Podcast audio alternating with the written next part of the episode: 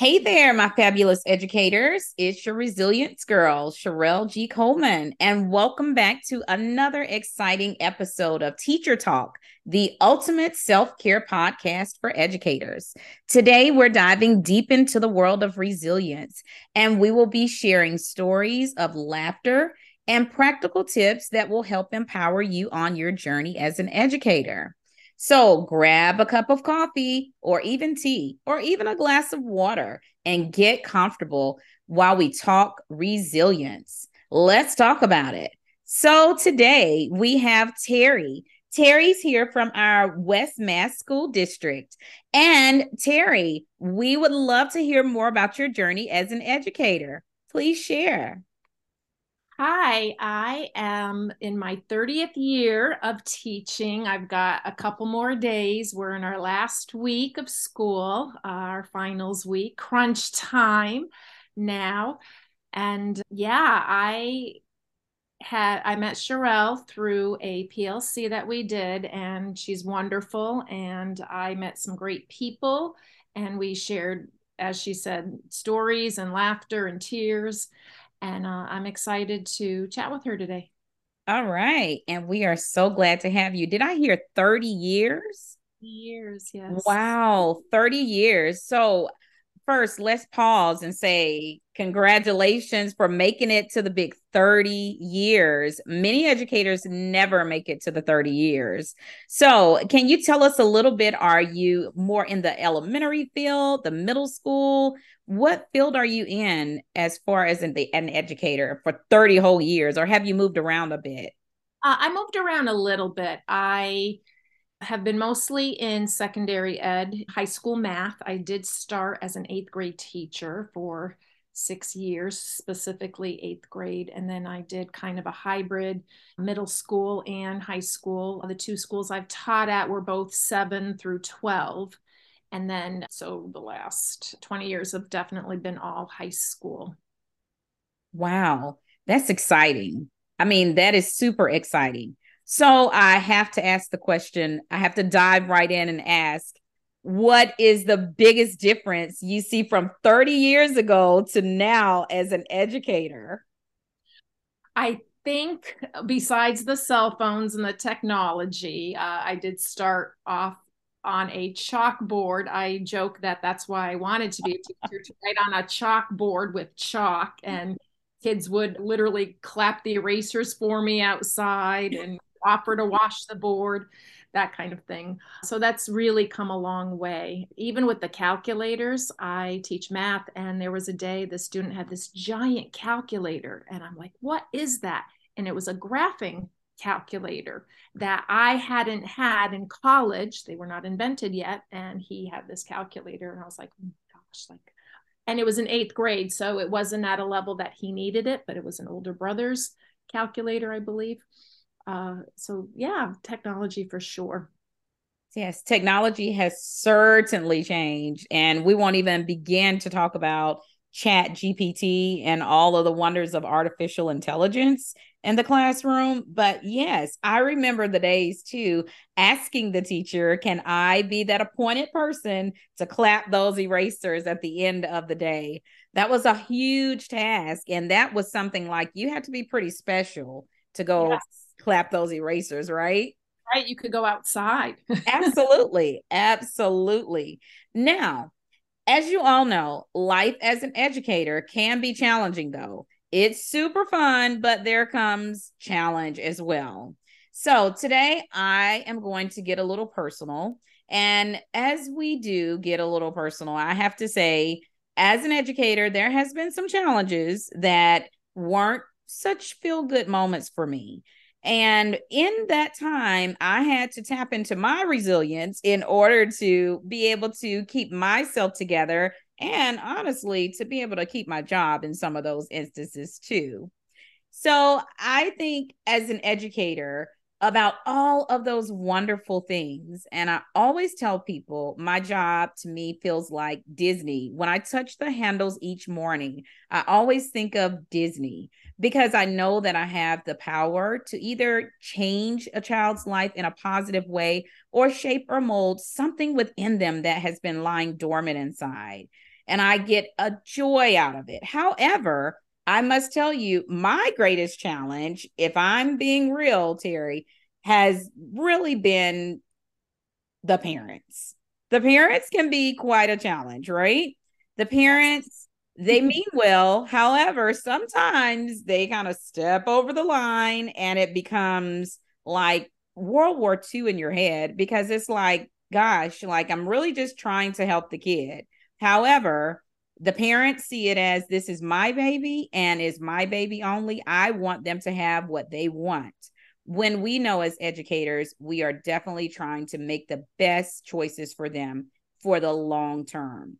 So I would say parents would be my greatest challenge during my time as an educator. Do you have any specifics or generals that you would think are your challenges when it comes to the field of education? Uh, I do think parents, yes, is absolutely up there in the top three. I just had a meeting today on Zoom with uh, mom and dad and our assistant principal. And dad is a superintendent at a local school, and mom's a principal at uh, a. Oh, they so know everything. Know a lot about education.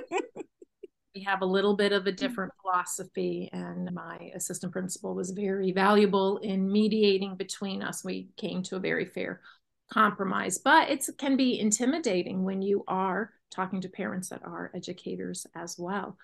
I think sometimes with student attitudes when they are very challenging you know the kids come from all all walks of life and all over the place. And absolutely. They, you know, look on the outside like they have it all together, the popular kid that is having a tough time at home and is acting out. So some of those acting out things. So it's challenging because I need to remember that it's mostly not about me. It's about the student and maybe what they're going through, whether they had a bad day or there's a situation at home. They could have been crying because they just bomb their history test and they come into math class like that. So a lot of times it's the attitude that comes in, and a lot of times they're just acting out for reasons that I may not know about, I may not be privy to, which is okay. And I have to kind of pause and remember that it's, I'm just here, as I happen to be the target, but it's not always personal. Absolutely to think about it from that concept as it's not personal, but it still feels kind of personal, right? Because you definitely want to be that person that helps the child. And you feel like often, I know I felt like if I only knew, right? If I only knew what was going on, certainly I am going to pull my magic wand out and help you. However, I definitely can definitely empathize with where you are, where the child comes in from another class, they've not done well there, and they're bringing those emotions in. And it happens in all walks of life. But as an educator, you definitely feel you should be privy to the information. But we're always, sometimes we feel, and I heard what you said too, Terry, like I'm just here. And it does feel somewhat like, oh, I'm just here especially when you're not privy to all of the things that are going on in their life. So I'll share with you. I started doing this two years ago and it was so helpful.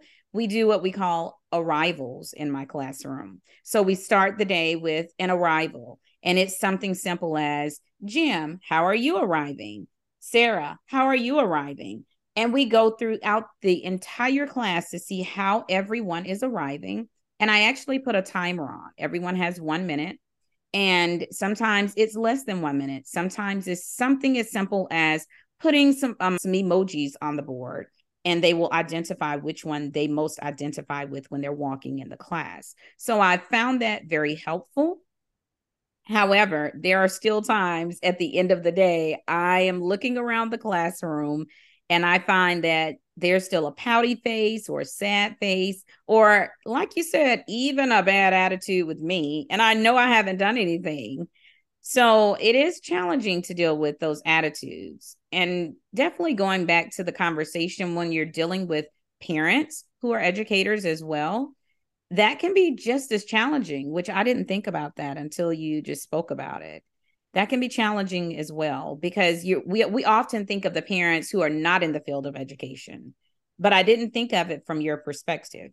You know, thinking of a parent who's in the field of education, that can be intimidating as well when they come in the room and they're telling you like you're not doing it their way, but you know that you're doing it the way that works best for their kid. So, yeah, yeah that can be very challenging. Now, we know that resilience is a big buzzword right now, especially in the field of education. Like, we want all kids to be resilient. But it's the resilience word kind of has it has a positive and definitely it is a positive thing but it kind of can be that catchy word like bullying you remember when bullying first became the word in the schools and then everybody started you know if a tap on the shoulder i feel like i'm getting bullied right so we want to make sure we keep it in perspective when we're looking at education because it's a buzzword now but we do know resilience to be a superpower it's certainly a superpower and it helps us to bounce back and it helps us to thrive as people. So, saying that, I think that most times people don't really realize that we as educators have to put on our resilient superpower like every day because no matter what happens, we are in charge of these students and we are the liable adults in the building. But we often don't think, people don't think about how does the adult, the educator, how are they receiving the information? And what about their feelings? What about their emotions? What about how they are arriving? So I don't know, Terry. What do you think about resilience and how the world, re- I mean, reveres these teachers and educators? But do you think they're given the same grace and the resilience to educators as they're as needed? I, I haven't felt the same same grace from from others i think. I, they forget they forget we're people very often and sometimes even within our own community we forget that like you know i gotta get up there i gotta face everyone i have to come in. And with the pandemic and the the more on our plates as educators it gets a little tougher it gets a little tougher. I the PLC that you ran for us this spring was amazing and sharing stories like that was so beneficial. We don't have a lot of time, I think, as educators during the day. You know, you've got your lesson planning, I have to go photocopy, I have to email with parents, make phone calls, that we don't always always have that time to reflect and check in with each other and make sure we're okay. Um, yeah, I, I mean, it's it's a challenge and I I feel like we need to do a little bit more about it. I agree. What do you think if you had one magic wand wish from the educators for the educators rather from administrators, what would be that magic wand feel that comes from your administrators and not specifically yours, but administrators, period? How could administrators help teachers to become more resilient? And to be really just more visible and seen. More time in the day, if that's possible at all. Right. I, you know, most of us, if like in a high school level, you might have seven periods of the day and you teach five classes. I think if I just taught three or four classes and had that extra time, you know, to reflect, to decompress, to remember my students are people and human beings and have needs and challenges as well. I think that would be amazing to have that, you know, smaller class sizes can sometimes address that issue. If I've got 28 versus 18, then I can get to know those students better and help meet their needs. But, you know, when classes are overcrowded, uh, yeah, it's time would be magical for that. Uh, and check ins. I know some school systems are really great at checking in and evaluating and such. Uh, I see my administration, they're very visible in the hallways. You know, they do check in, and but to have more time to really do that, they would probably like more time in their schedule as well to come in and check with us. So, time so time, time is magical. And the real deal is we only get 24 hours. It's about managing those 24 hours to the best of our ability. So time does count. And just the small check-ins really it really matters to an educator because you do want to know that you are visible. You're visible to your administrators and that you really matter. It's important for us to drive home the importance of how important students are. But if we're not caring for ourselves, then that it just kind of it has a trickle down effect. And if we don't feel cared for, how do we feel in all honesty about caring for those students? Because you want to know that you count. Every single individual wants to know that they matter so, when we're faced with things outside of our classroom, like dealing with sick family members, I know for me, that was a challenge for me last year, dealing with a sick grandparent, trying to make sure they had all their needs met. However, in the classroom, I remember being bombarded uh, with parent calls. One of the parent calls were to ask, you know, why are you out so often? And I had sent an email to let them know that I was caring for my grandmother and she was very ill. Well, in the midst of that, she kept emailing to say, Hey, I mean, I noticed that you're missing another day. So I was thinking that was pretty insensitive. However, I just kind of let it go because I was thinking from her perspective, it is a lot of days and I'm sorry. However, I could only apologize. But being empathetic towards teachers, it, it really makes a difference in how the teacher shows up. And so I thought that was very telling of the person. But I have to say, kudos to the other 95% of my parents. They were so on board and saying, What is it that you need? How can we help? So it is always going to be, I guess, a few people who just don't have that empathy radar on. So they don't, you know, they don't know how to express that particular thing. So I learned to prioritize self care. And I learned that through the pandemic because nobody cares about you like you can care about you. I know for me, there are some things I even implement as an educator in the classroom for myself, selfishly, and it's all good, right? I have to care for me if nobody else does. So during my break, I am intentional, very intentional on my lunch break. I always spend lunch break alone. And sometimes I'll venture out to eat with uh, colleagues. However, most times I spend my lunchtime alone because I want to have a moment of meditation. And it's help it, it's helpful to me because I'm reflective. Terry, can you share with us any self-help things that you may implement for yourself? I often need to just get up away from my desk and my room. It helps me if I just go chit chat with someone, even for a few minutes, and say, Hi, how's your day? Ask them something about their dog or what, you know, something off you know no no shop talk if you will for a couple minutes and but i have to be intentional about that when you're busy and i'm like i want to just finish correcting this and i don't want anyone to look at me, talk to me or something. I really need to do that. And it was hard with the pandemic. We were in our rooms. We were not supposed to eat lunch with other people. So I, and we used to do it all the time. And then I got away from it. So I, it, this spring, I tried to be very intentional about connecting with people again. That's, that is helpful. I mean, being able to see your people that are like you, the adult people in the building, is very important. I totally agree. We talk. right, right. I mean, I know I'm guilty as well as the rest of my colleagues. We will see each other literally sometimes outside of the building when we're going home, and we'll say, Oh my gosh, I haven't seen you in like two weeks, and we're in the same building.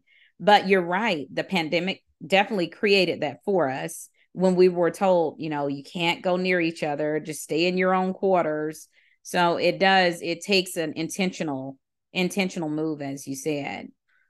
So I think we just definitely have to set boundaries in order to protect ourselves. We have to remind ourselves of our own goals as an individual as an educator because we somehow can get lost in the field of education. As you know, Terry, we are notorious for taking something home.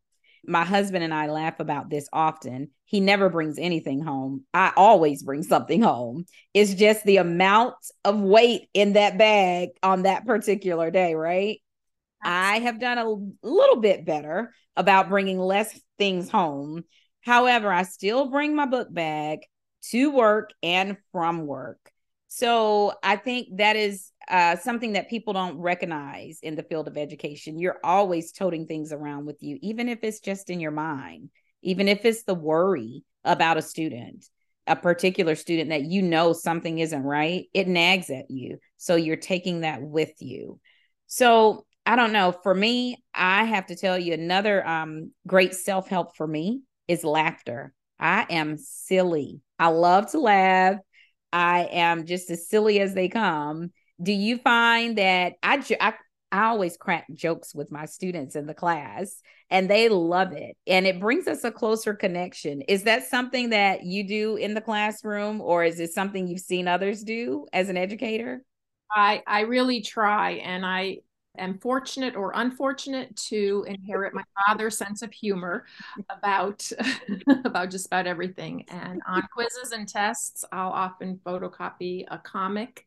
I, I feel like nowadays it's the memes, but like I'm still very much like from the comic generation. So mm-hmm. I'll have a mm-hmm. comic there to lighten the mood, so to speak. But in my slideshows, I do try to find some kind of silly meme and there's a lot of math ones out there and a lot of times students will send them to me or the comics i'll put up there as well. And i i like to try to be fun with them because they are so fun. I love their humor their, their silliness as well. And what's so great is you can use that same joke every october because you have a whole new audience to appreciate it. So I really I do. I try and with my friends I I think if they were to describe me, funny would be one of the things that they would say.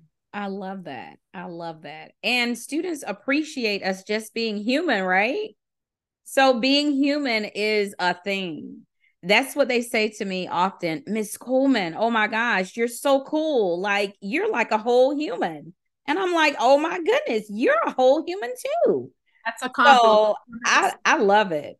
I do. I love to see them to see them enjoy enjoy that time with us. So that that is a good one. I like laughter. Okay, as we wrap up today's episode, I want to leave you with a final thought. Resilience looks like it's something different for everyone. It depends on who you are, what your journey is, and where you plan to go in this journey called life it's not about facing challenges or not being able to face a challenge as much as it is about how we actually respond to challenges. Remember, you are capable, you are strong, and you have the power to overcome any obstacle that comes your way. Just embrace your resilience, tap into your inner superhero, and keep the difference as your difference and acknowledge that it's your own different and nobody can take that difference away from you because it's what makes you so magical. And Terry, thank you for coming and joining us today. Are there any closing and final remarks you would like to have for our educators out there listening? Uh, thank you so much for this opportunity. And just remember that you are far more powerful than you might give yourself credit for. And we all have bad days, sometimes years, that student that uh, you know has made you crazy or your own you know thing that's gotten you stuck in a rut but you're going to overcome it and what's so fabulous about our education system is we get this new group every year and you have another chance and you get and you're making more connections with all these students and embrace that embrace that new every august september when you come back you know so you you get a second chance every year really, like really that. you and you know if you're in a, a, high school or middle school sometimes you can see your students in a couple years. You know you can see i'm in a 7 through 12 school so i can see my students graduate after knowing them for three or four years so it's wonderful and keep it up you you can do it stay with it it is far more rewarding i promise All right. And that comes from a 30 year veteran. So we had better take a listen to that. Okay. And that's a wrap for today's episode of Teacher Talk. Thank you for joining me on this resilience journey. I hope you find inspiration. I hope you find laughter, practical tips to carry with you. Until not next time, keep shining and go out there and be great, my resilient educators.